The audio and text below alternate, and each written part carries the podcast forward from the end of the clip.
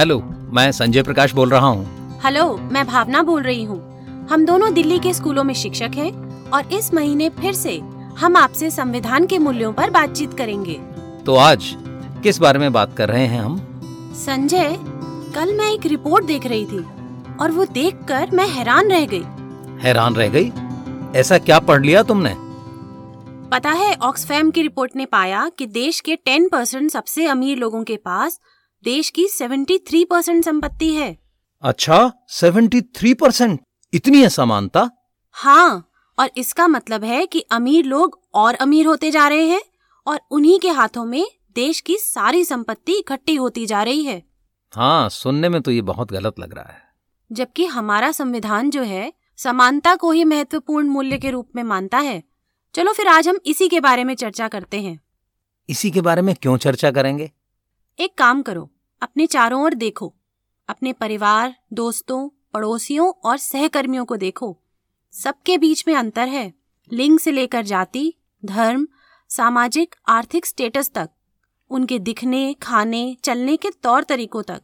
हम बहुत डाइवर्स समाज में रहते हैं। सही ऑब्जर्वेशन इसलिए अगर मैं कहूँ तो गलत नहीं होगा कि भारत दुनिया का सबसे विविधतापूर्ण देश है। और यही हमें अनोखा बनाती है। बिल्कुल लेकिन कभी कभी लोगों को इसमें कुछ गलत फहमियाँ भी हो जाती हैं। अच्छा चलो एक पल को अगर हम सोचें कि 1947 का समय है और हम अभी अभी अंग्रेज़ों से आज़ाद हुए हैं। अच्छा वाह वो भी क्या दिन थे? हाँ तुम तो थे ना जैसे उस वक्त। सोचो कि तुम वो व्यक्ति हो जो भारत को एक देश के रूप में आगे ले जाने के लिए जिम्मेदार है।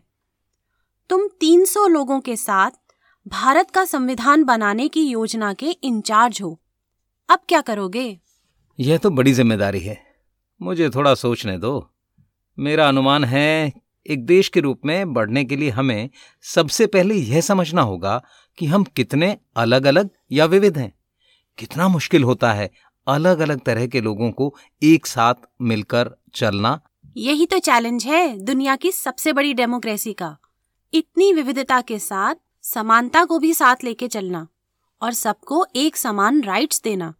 तभी तो सोचो कॉन्स्टिट्यूशन लिखने वालों ने इस बारे में कितना सोचा होगा। अरे भावना हमने अक्सर यह बोलते हुए टीचर्स को सुना है कि विविधता में एकता। इसका मतलब क्या है? सही सवाल। विविधता में एकता ये बताता है कि भारत है क्या। हम सब अलग अलग होते हुए भी एक साथ रहने के लिए एकजुट हुए हैं। चलो ये तो बात हुई डाइवर्सिटी की। विविधता की। अभी समानता पर आओ और मुझे शॉर्ट में ये बताओ कि समानता का अधिकार आखिर है क्या? ओके। संविधान के अनुसार, भारत में रहने वाला हर नागरिक कानून के सामने समान है। भारत में कोई भी राज्य, किसी को भी कानून के समक्ष समानता और कानून के समान संरक्षण से मना नहीं कर सकता। धर्म, जाति, नस्ल, लिंग और जन्म स्थान के आधार पर भेदभाव करने पर रोक है। भावना मैं कोई वकील नहीं हूँ जो ये भाषा समझ पाऊँ। समक्ष संरक्षण अरे भाई थोड़ा सिंप्लीफाई करके बताओ। ठीक है हमारा संविधान कहता है कि देश का कानून सब पर समान रूप से लागू होता है चाहे कोई प्रधानमंत्री हो या फिर आम इंसान। सभी बराबर हैं ये एक अधिकार है जो सभी को मिला है। इसीलिए जब भी उन्हें भेदभाव का सामना करना पड़े तो ये अधिकार हमें समानता के लिए संघर्ष करने का अधिकार भी देता है। इस अधिकार का ये मतलब भी है कि किसी भी आधार पर कोई भेदभाव नहीं होगा। अब इसे समझाने के लिए कोई एग्ज़ाम्पल भी दूँ क्या? हाँ भावना उदाहरण हमें हमेशा समझने में मदद करते हैं। मेरे बच्चे भी इसी पर ज़्यादा ध्यान देते हैं। इसलिए उदाहरण से समझाओ तो बेहतर होगा। चलो एक रेजिडेंशियल कॉलोनी के पब्लिक पार्क के उदाहरण से समझते हैं। आसपास के एरिया के बच्चे जिनके एरिया में पार्क नहीं है वो शाम को वहाँ खेलने जाते हैं। लेकिन वो रेजिडेंशियल कॉलोनी के निवासी नहीं चाहते कि उस एरिया के बाहर के बच्चे वहाँ खेलने आए। इसीलिए वे उन्हें वहाँ से भगा देते हैं। हाँ ये तो बहुत कॉमन है। मैं भी ऐसा होते हुए कई बार देखता हूँ। सच में ये बच्चे जिन्हें मना किया जा रहा है उनके साथ भेदभाव ही तो हो रहा है रहने की जगह के आधार पर। उस एरिया के लोग जो कर रहे हैं वो नागरिकों के समानता के अधिकार के खिलाफ है। सभी नागरिकों को सार्वजनिक स्थानों जैसे होटल खेल के मैदान मल्टीप्लेक्स आदि पर आने जाने का समान अधिकार है। ओके और जब तुम कह रही हो कि कानून सब पर समान रूप से लागू होता है तो इसे थोड़ा और समझाओ।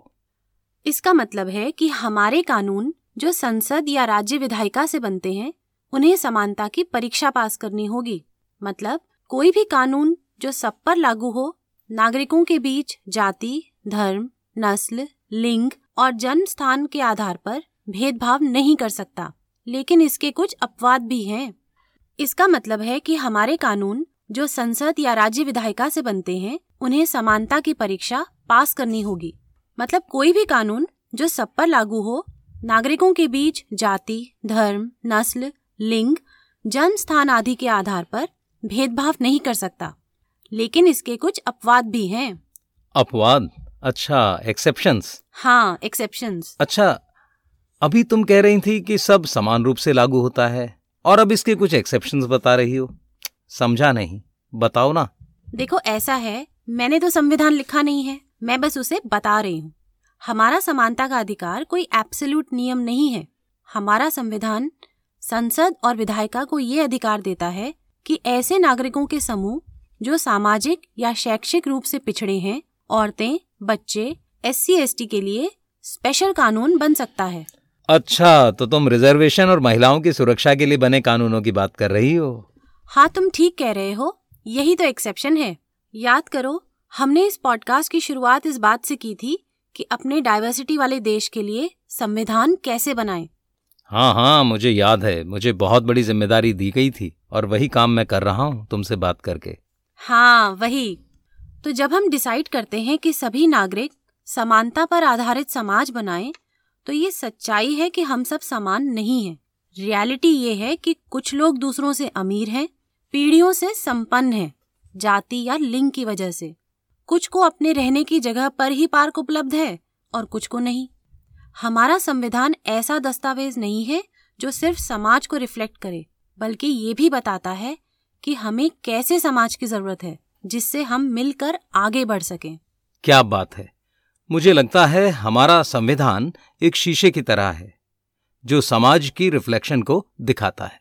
हाँ पर उसी समय ये हमारे समाज के चेहरे को मेकअप करके मूछों पर ताव देकर सुंदर भी दिखाता है। राज्य पिछड़े लोगों के लिए शिक्षा संस्थानों और नौकरियों में आरक्षण को लागू करती है। उसे विशेष कानून बनाने का अधिकार है खासकर औरतों और बच्चों के लिए।